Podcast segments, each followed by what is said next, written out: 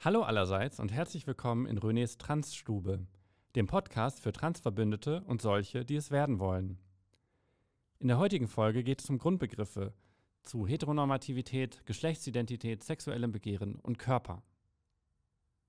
Heteronormativität ist, ist ähm, eine These darüber, wie bestimmte Elemente zueinander stehen, nämlich wie Geschlechtsidentität, sexuelles Begehren und Körper entlang einer bestimmten Logik zusammenfallen. Und diese Logik heißt heteronormative Matrix und geht auf die Theoretikerin Judith Butler zurück. Entlang der heteronormativen Matrix oder heterosexuellen Matrix ähm, gibt es nur zwei Kategorien von körperlichen Geschlechtsmerkmalen, nämlich weibliche und männliche Geschlechtsmerkmale. Und wenn eine Person weibliche körperliche Geschlechtsmerkmale aufweist, dann ist entlang dieser heteronormativen Matrix die Logik so, dass ihre Geschlechtsidentität weiblich sein muss dass sie ihr Geschlechtsrollenverhalten weiblich sein muss und dass ihr Begehren sich auf Männer richten muss, also heterosexuell sein muss. Ähnlich ist es bei Männern. Männer sind Personen, deren körperliche Merkmale männlich sind, deren Geschlechtsidentität dementsprechend dann auch männlich sein muss, die sich entsprechend auch in einer männlichen Geschlechtsrolle verhalten und heterosexuell Frauen begehren. Diese Logik ist die heterosexuelle Matrix und ähm, wir können sagen, dass Menschen, die nicht in diese Matrix fallen, beweisen, dass die eben nicht die Wahrheit darstellt, sondern ein kulturelles Modell von wie Körper, Geschlechtsidentität, Geschlechtsrollenverhalten und Begehren zueinander stehen sollen normativ, aber de facto es nicht immer tun. Jetzt fokussiere ich auf einzelne Elemente in dieser heteronormativen Matrix und fange an mit körperlichen Geschlechtsmerkmalen.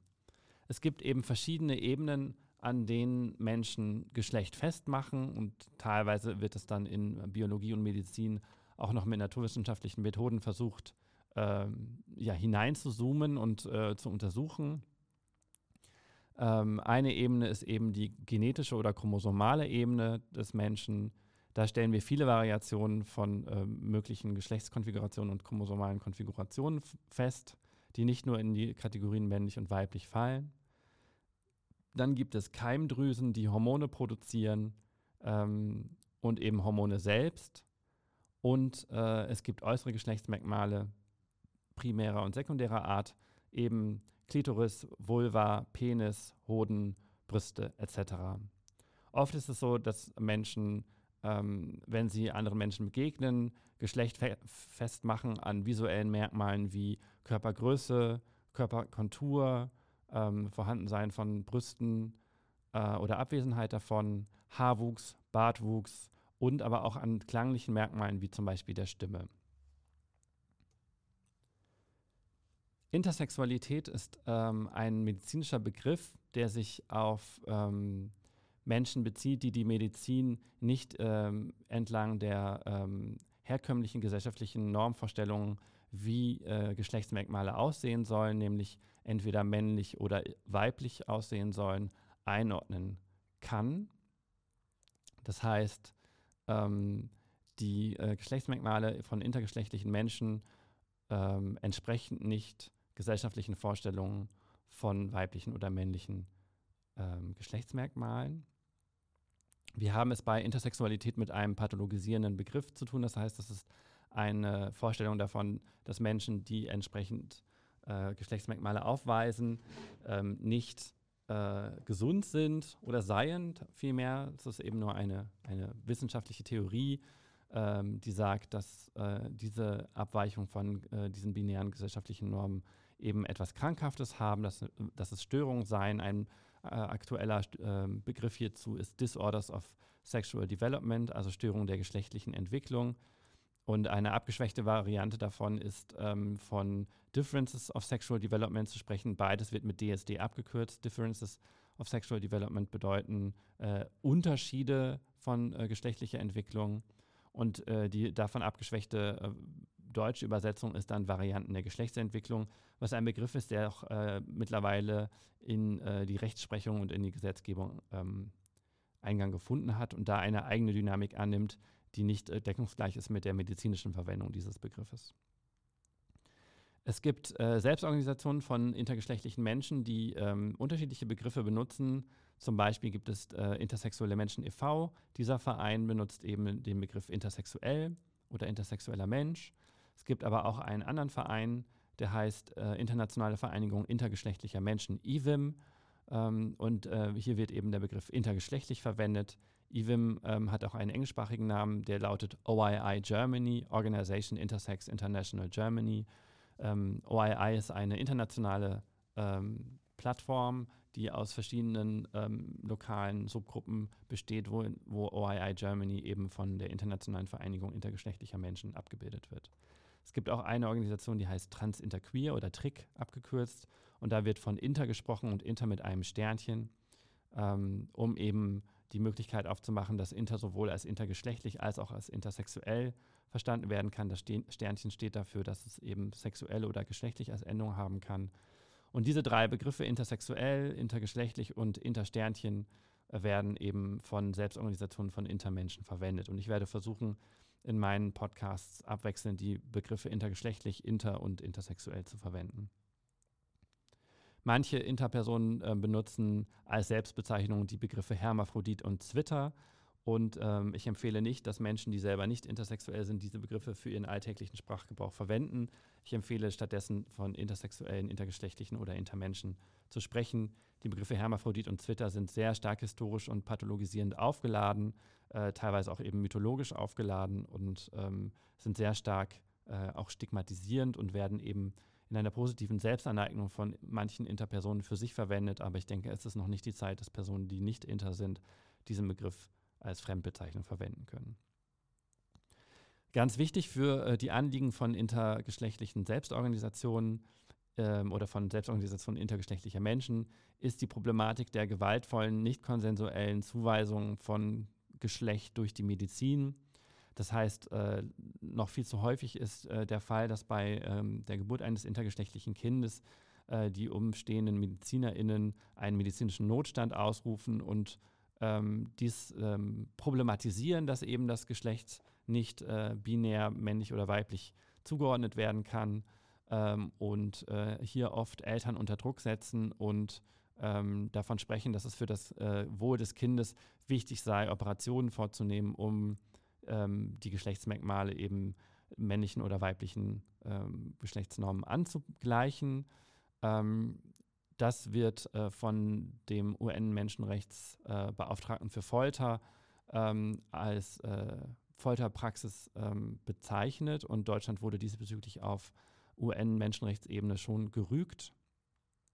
Und äh, es hat einen Diskurs in Deutschland gegeben, ähm, unter anderem auch mitgeführt vom Deutschen Ethikrat und von der Bundesregierung, ähm, aber auch sehr stark mitgeprägt von intergeschlechtlichen Selbstorganisationen, ähm, der versucht hat, diese Praxis zu äh, problematisieren und der auch dahin ge äh, gelangt ist, dass ähm, Selbstorganisationen von MedizinerInnen, die an diesen gewaltvollen, äh, nicht konsensuellen chirurgischen Praxen äh, beteiligt sind, dass diese Selbstorganisationen von MedizinerInnen diese Praxen auch ähm, ablehnen in Statements und geächtet haben und als nicht professionelles Handeln äh, benannt haben.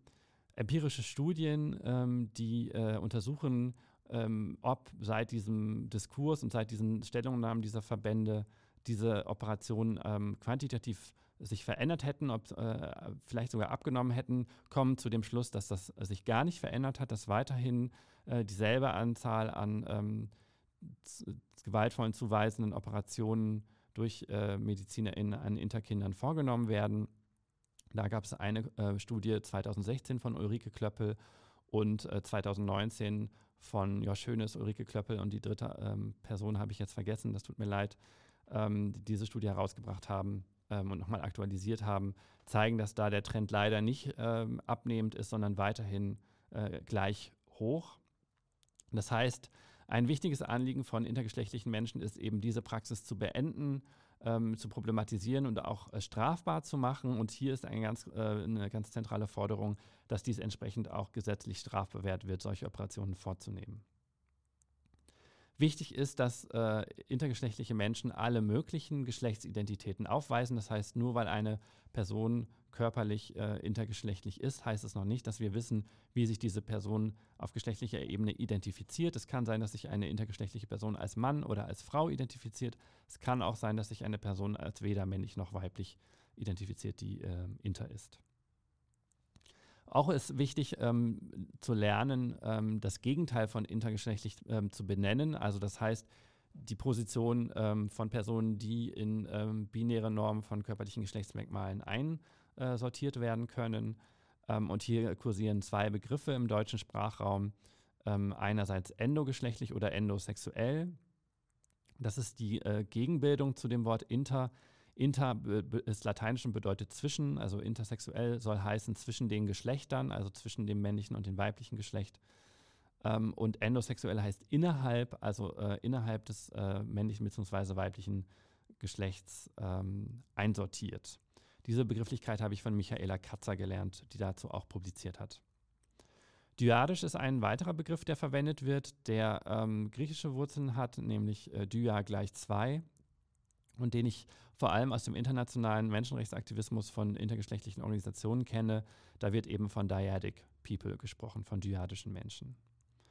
Also noch einmal, endogeschlechtliche oder dyadische Menschen sind Menschen, die nicht intergeschlechtlich sind, deren äh, Geschlechtsmerkmale also in die Kategorie männlich oder weiblich einsortiert werden kann. Wir waren jetzt also bei der Ebene der körperlichen Geschlechtsmerkmale und können feststellen, dass die heteronormative Matrix die nur von männlichen und weiblichen körperlichen Geschlechtsmerkmalen ausgeht, äh, hier an dieser Stelle faktisch nicht akkurat ist, sondern äh, ja, komplexitätsreduzierend und nicht der Realität angemessen. Ähm, kommen wir jetzt auf eine weitere Ebene, ähm, wo diese heteronormative Matrix nicht funktioniert, nämlich die Ebene der Geschlechtsidentität. Geschlechtsidentität ist eben etwas, das sich auf das subjektive Empfinden oder das Selbstbild von Menschen bezieht, wie sie ihr eigenes geschlechtliches Empfinden benennen würden. Ähm, und herkömmliche Geschlechtsidentitäten, die gesellschaftlich äh, weit bekannt sind, sind eben Frau oder weiblich und Mann oder männlich. Es gibt aber noch eine ganze Reihe weiterer Geschlechtsidentitäten, zum Beispiel nicht binär. Das sind also Personen, die sich weder männlich noch weiblich identifizieren. Äh, ein anderer Begriff hierfür ist zum Beispiel weder noch. Es gibt eine eigene ähm, Gruppe von weder noch Menschen in Berlin zum Beispiel, die sich so nennt.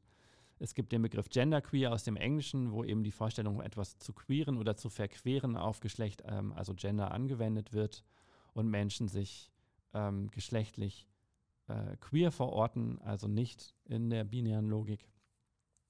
Ich stelle fest, dass der Begriff Genderqueer ähm, nicht mehr so ähm, häufig in Gebrauch ist wie äh, im deutschsprachigen Kontext zumindest wie ähm, der Begriff nicht-binär oder auch abinär oder non-binär, im Englischen non-binary. Und äh, nicht-binär ist eben auch einfach ein Überbegriff für verschiedene weitere äh, Identitäten, die sich weder männlich noch weiblich einsortieren. Zum Beispiel Personen, die sagen, dass ihr geschlechtliches Erleben äh, fluide ist oder über die Zeit variiert und sich zu manchen Zeitpunkten männlich empfinden, zu anderen Zeitpunkten kein Geschlechtsempfinden haben, zu wiederum anderen Zeitpunkten sich weiblich erleben. Und um, um diese verändernde ähm, Geschlechtsempfindung zu benennen, wurde eben der Begriff Genderfluide oder Genderfluid ähm, geprägt. Eine andere nicht-binäre Identität ist zum Beispiel ageschlechtlich oder agender. Das sind Menschen, die sagen, ich habe gar kein geschlechtliches Empfinden. Von mir zu verlangen, mich geschlechtlich einzusortieren, ist eine Zumutung. Ich kann das nicht nachvollziehen, was das bedeuten soll, weiblich oder männlich zu empfinden. Es gibt auch Personen, die ähm, in ihrem Leben äh, zu unterschiedlichen Zeitpunkten unterschiedliche Geschlechtsidentitäten hatten. Ähm, und ähm, da ist es so, dass ähm, wenn eine Person sich aktuell als Frau identifiziert, aber eben eine Transitionsgeschichte hat, also eine Geschichte von früher habe ich mich anders identifiziert als jetzt, dann nennt man diese Menschen Transfrau, also der, äh, das aktuelle weibliche Empfinden wird eben in dem Begriff auch benannt ähm, und Trans als eben äh, Marker dafür, dass eine Transitionsgeschichte vorliegt oder eine Transvergangenheit vorliegt. Also eine Transfrau ist eine Person, die sich aktuell als Frau identifiziert und wo das früher nicht der Fall war. Analog ist eben ein Transmann eine Person, ein Mensch, der sich jetzt als äh, Mann identifiziert und eine Transvergangenheit hat. Wichtig hier ist ähm, zu benennen, dass ähm, wenn ich eine, über eine Person weiß, ob sie weiblich oder männlich ist, dass ich noch nicht weiß, ob sie trans ist oder nicht trans ist, also ob sie eine Transvergangenheit hat. Und hier hilft eben das Begriffspaar cis und trans, um das nochmal zu differenzieren. Trans ist eine Person, die sich nicht mehr oder nur noch in Teilen mit dem bei der Geburt sozial-administrativ zugeordneten Geschlecht identifiziert. Das heißt, trans ist etwas, was mit Identifikation zu tun hat, zumindest nach dieser Definition, die ich sehr gerne verwende. Es gibt auch noch weitere Definitionen. Ähm, also Menschen identifizieren sich nicht mehr oder nur noch in Teilen mit dem bei der Geburt sozial-administrativ zugeordneten Geschlecht. Das heißt, es gibt einen Zuordnungsakt wo Menschen einen Körper anschauen und sagen, diesen Körper lese ich als männlich oder weiblich und dann entsprechend soziale ähm, Einteilungen vornehmen und administrativ-rechtliche Einteilungen vornehmen und ähm, dann äh, Menschen entsprechend auch sozialisieren und erziehen. Und wenn eben eine Person mit dieser Sozialisation nicht mehr einverstanden ist und sagt, liebe Leute, das passt nicht mehr, ich empfinde mich äh, nicht diesem Geschlecht zugehörig, das ihr mir zugeordnet habt, dann ist es eben eine transgeschlechtliche Person. Und Menschen, ähm, die immer noch mit dem bei der Geburt sozial administrativ zugeordneten Geschlecht äh, sich wohlfühlen und damit einverstanden sind und sich damit immer noch identifizieren, sind also cisgeschlechtliche Personen. Cis ist ein lateinischer Begriff ähm, und bedeutet diesseits, hier auf dieser Seite. Trans äh, ist lateinisch und bedeutet dort, auf der anderen Seite, dort drüben. Und das ist eine geografische Metapher, ähm, die sehr relational ist. Also das heißt, diese Metapher ist abhängig vom Standpunkt der Person, die spricht. Trans ist also eine Person, die auf der anderen Seite von etwas ist, vielleicht von einem Gendergebirge oder einem Genderfluss, den eine Person durchquert hat. Und cis ist eine Person, die hier noch ist, die also diesen Fluss oder dieses Gebirge noch nicht überquert hat und sich immer noch mit dem sozial-administrativ zugeordneten Geschlecht identifiziert. Und an dieser Terminologie hören wir schon und sehen wir schon, dass ähm, das cis-normativ formuliert ist. Das heißt, es ist die Norm, auf dieser Seite zu sein, hier zu sein, also hier, wo zu Hause ist quasi, heißt, sich nicht bewegt zu haben. Und dort drüben auf der anderen Seite, die mir vielleicht eher fremd ist und die weiter von mir weg ist, ist eben die Erfahrung, ähm, sich nicht mehr mit dem bei der Geburt zugeordneten Geschlecht zu identifizieren. Wenn ich diese Begriffe aus Transsicht formulieren sollte, dann würde ich eben nicht diese Norm setzen, dass Leute sich beständig mit ihrem bei der Geburt zugeordneten Geschlecht identifizieren, sondern ich würde sagen, es ist ganz selbstverständlich, sich damit zu desidentifizieren. Da müsste ich eigentlich diese Begriffe umkehren, weil ich bin ja eine Person, die das äh, Gendergebirge durchquert hat. Und die CIS-Personen sind auf der anderen Seite von meiner Perspektive aus. Aber naja, Transmenschen haben eben nicht die Deutungshoheit über diese Begrifflichkeiten. Ähm, es gibt eine komplexe Geschichtsschreibung, wer diese Begriffe sich ausgedacht hat. Die deutsche Geschichtsschreibung sagt, dass es ein Psychiater namens Volkmar Sigusch war, der den Begriff CIS auch mit Z geschrieben hat. Aktuell wird er viel mit C geschrieben.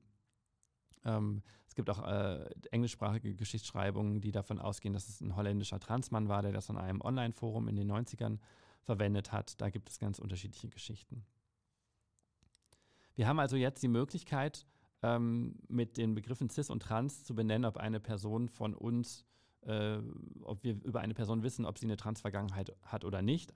Das heißt, wir können nicht von normalen Männern und Frauen im Gegensatz zu Transmännern und Frauen sprechen. Das ist eben eine stigmatisierende Redeweise, sondern wir können von Cis-Männern und Cis-Frauen äh, im Gegensatz zu Transmännern und Transfrauen sprechen. Wichtig ist, äh, wir können das nicht visuell erkennen. Wir können also nicht durch die Welt laufen und sagen, aha, hier läuft ein Cis-Mann, aha, hier läuft eine Transfrau, sondern nur weil wir eine Person irgendwie vom Sehen her irgendwie einordnen oder vom Klang her, heißt es nicht, dass wir wissen, wie sie sich identifiziert. Wir dürfen diese Begriffe also nicht freizügig verwenden, sondern wir müssen sie äh, immer in Rücksicht darauf äh, verwenden, wie wir wissen, wie eine Person sich positioniert. Also wenn wir das über eine Person nicht wissen, wie sie sich identifiziert, können wir sagen, eine Person, die ich als männlich eingelesen habe oder die mir männlich erscheint oder wo ich vermute, dass es sich um eine männliche Person ha handelt oder eine Person, wo ich vermute, dass es sich um eine transweibliche Person handelt zum Beispiel oder eine Person, wo ich vermute, dass es eine CIS-Person ist, so wie sie sich verhalten hat. Aber das sind alles nur Vermutungen. Das können wir erst äh, sicher wissen, wenn wir eine Person gefragt haben, wie sie sich identifiziert. Wir wissen also, ähm, die heteronormative Matrix scheitert auch ähm, in der Ebene der Geschlechtsidentität, wenn sie sagt, dass aus dem Geschlechtsmerkmal zum Beispiel männlich automatisch die Geschlechtsidentität männlich äh, folgen muss. Nein, nein, wir wissen, Transpersonen sind Menschen, die sagen, ja, Geschlechtsmerkmale können vielleicht so sein oder die Geschlechtszuordnung bei der Geburt kann so gewesen sein, aber mittlerweile desidentifiziere ich mich damit und meine Geschlechtsidentität ist an einem anderen Ort. Das heißt, da versagt die heteronormative Matrix auch. Kommen wir nun zu einem weiteren Aspekt, nämlich dem sexuellen Begehren. Ähm, das ist eben ein Begriff dafür, wie Menschen sich selber äh, beschreiben oder erleben, äh, wem gegenüber sie sich äh, romantisch oder sexuell angezogen fühlen. Und hier gibt es auch verschiedene Begrifflichkeiten. Die vielleicht bekanntesten Begriffe sind homosexuell und heterosexuell und vielleicht auch noch bisexuell. Ähm, das sind äh, gar nicht so äh, allumfassende Begriffe, also sie beschreiben nur einen Teil der Phänomene. Äh, heterosexuell ist ein Begriff, der tatsächlich ähm, jünger ist als äh, der Begriff homosexuell. Also äh, wir sehen, dass äh, Sexualwissenschaftler, ich benutze bewusst die äh, maskuline Form, ähm, erst die Abweichung von der Norm benannt haben, nämlich Homosexualität, also das sexuelle Empfinden einer Person, ähm, die äh, eine andere Person des gleichen Geschlechts begehrt. Homo ist nämlich griechisch und heißt gleich. Äh, und dann wurde erst später sich ausgedacht, ach ja, ähm, wir können ja auch das Normale in Anführungszeichen eben, in Anführungszeichen deswegen, weil die Rede von Normalen oft stigmatisierend ist, ähm, sprechen und das ist eben äh, Heterosexualität, also das sexuelle Be Begehren einer Person, die eine Person des anderen Geschlechts begehrt. Hetero heißt eben das andere. Und in dieser Logik äh, ist deutlich, dass es äh, von zwei Geschlechtern, und zwar ausschließlich von zwei Geschlechtern ausgeht. Eine Person begehrt eben eine Person des anderen Geschlechts als ihr eigenes Geschlecht. Äh, also zum Beispiel ein Mann begehrt eine Frau und ist heterosexuell. Ich habe vorhin auch von heterasexuell gesprochen. Das ist eben der Versuch auch von lesbischen Aktivistinnen ähm, und von, von Feministinnen, äh, die äh, sexuelle Orientierung von Frauen auch entsprechend mit äh, zu benennen im, im Wort, also heterasexuell. Ähm, das heißt, heterosexuelle Frauen sind Frauen, die Männer begehren. Ähm, Bisexualität ist ein Begriff, der äh, naheliegt, dass äh, zwei Geschlechter begehrt werden ähm, und in, in so einer heteronormativen Logik eben die beiden, die es nur gibt in der heteronormativen Matrix, nämlich Männer und Frauen. Allerdings weiß ich äh, von bisexuellen AktivistInnen, dass Bisexualität heute viel weiterfassend verstanden wird und auch Menschen äh, umfasst äh, jeglicher Geschlechter. Das heißt, wenn eine Person sich bisexuell äh, positioniert, heißt es nicht, dass sie davon ausgeht, dass es nur zwei Geschlechter gibt, aber sie verwendet eben diesen Begriff, der auch historisch äh, geprägt ist ähm, von bisexuellem Aktivismus, äh, kann aber durchaus damit meinen, auch Menschen weiterer Geschlechter als nur männlichen und weiblichen Geschlechts zu begehren. Ähm, es gibt auch noch äh, Wortschöpfungen, die versuchen, äh, noch geschlechtlich inklusiver zu sein als nur die, die Rede von dem Bi, also von dem Zwei. Da gibt es unterschiedliche Strömungen, die eben Bisexualität auch kritisieren dafür und sagen, das ist nicht äh, inklusiv genug. Und da gibt es einmal äh, die Wortschöpfung pansexuell. Ähm, Pan ist griechisch und heißt alles. Das heißt, sexuellem Begehren allen Geschlechtern äh, gegenüber eine Person, die sich nicht ausschließlich auf ein oder zwei Geschlecht, äh, Geschlechter festlegt in ihrem sexuellen Begehren. Und omnisexuell bedeutet genau dasselbe, nur eben mit der lateinischen äh, Wurzel für alles, also omni.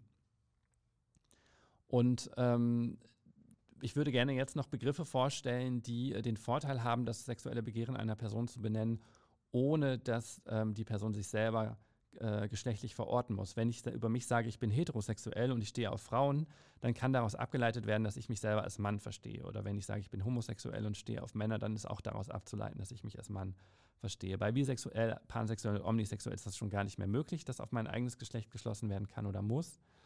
Und wenn ich mich selber geschlechtlich nicht positionieren möchte, äh, um über mein sexuelles Begehren zu sprechen, das ist ja ein anderes Thema, äh, meine eigene Geschlechtsidentität im, im, Gegensatz zu meinem sexuellen Begehren, dann äh, kann ich Begriffe verwenden, die nur mein Objekt des Begehrens bezeichnen, aber nicht mein eigenes äh, Geschlecht. Da wäre zum Beispiel androsexuell eine Möglichkeit zu bezeichnen, dass ich eben auf Männer stehe und Gyne oder Gel, um zu beschreiben, dass ich auf Weiblichkeit oder stehe.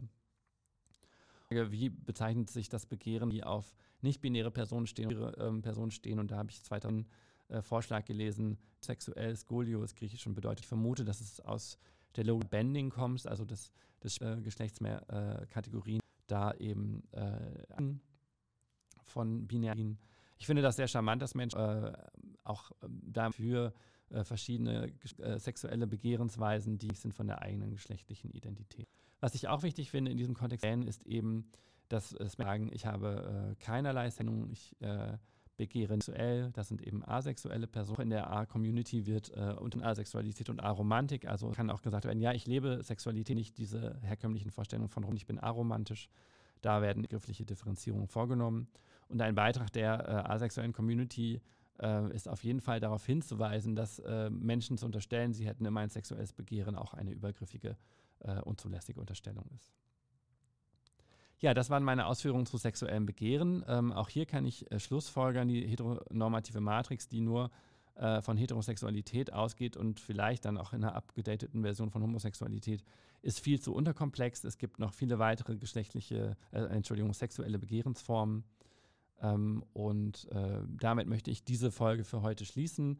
Wir haben gesehen, ähm, es gibt äh, für jede äh, Abweichung auch einen zugehörenden Normativitätsbegriff. Also wir brauchen nicht von normalen Menschen sprechen, sondern wir können privilegierte Positionen eindeutig benennen und normative Positionen eben als hetero oder heterasexuell, als cisgeschlechtlich und als endogeschlechtlich oder endosexuell oder dyadisch. Und damit möchte ich Renés Teestube für heute schließen.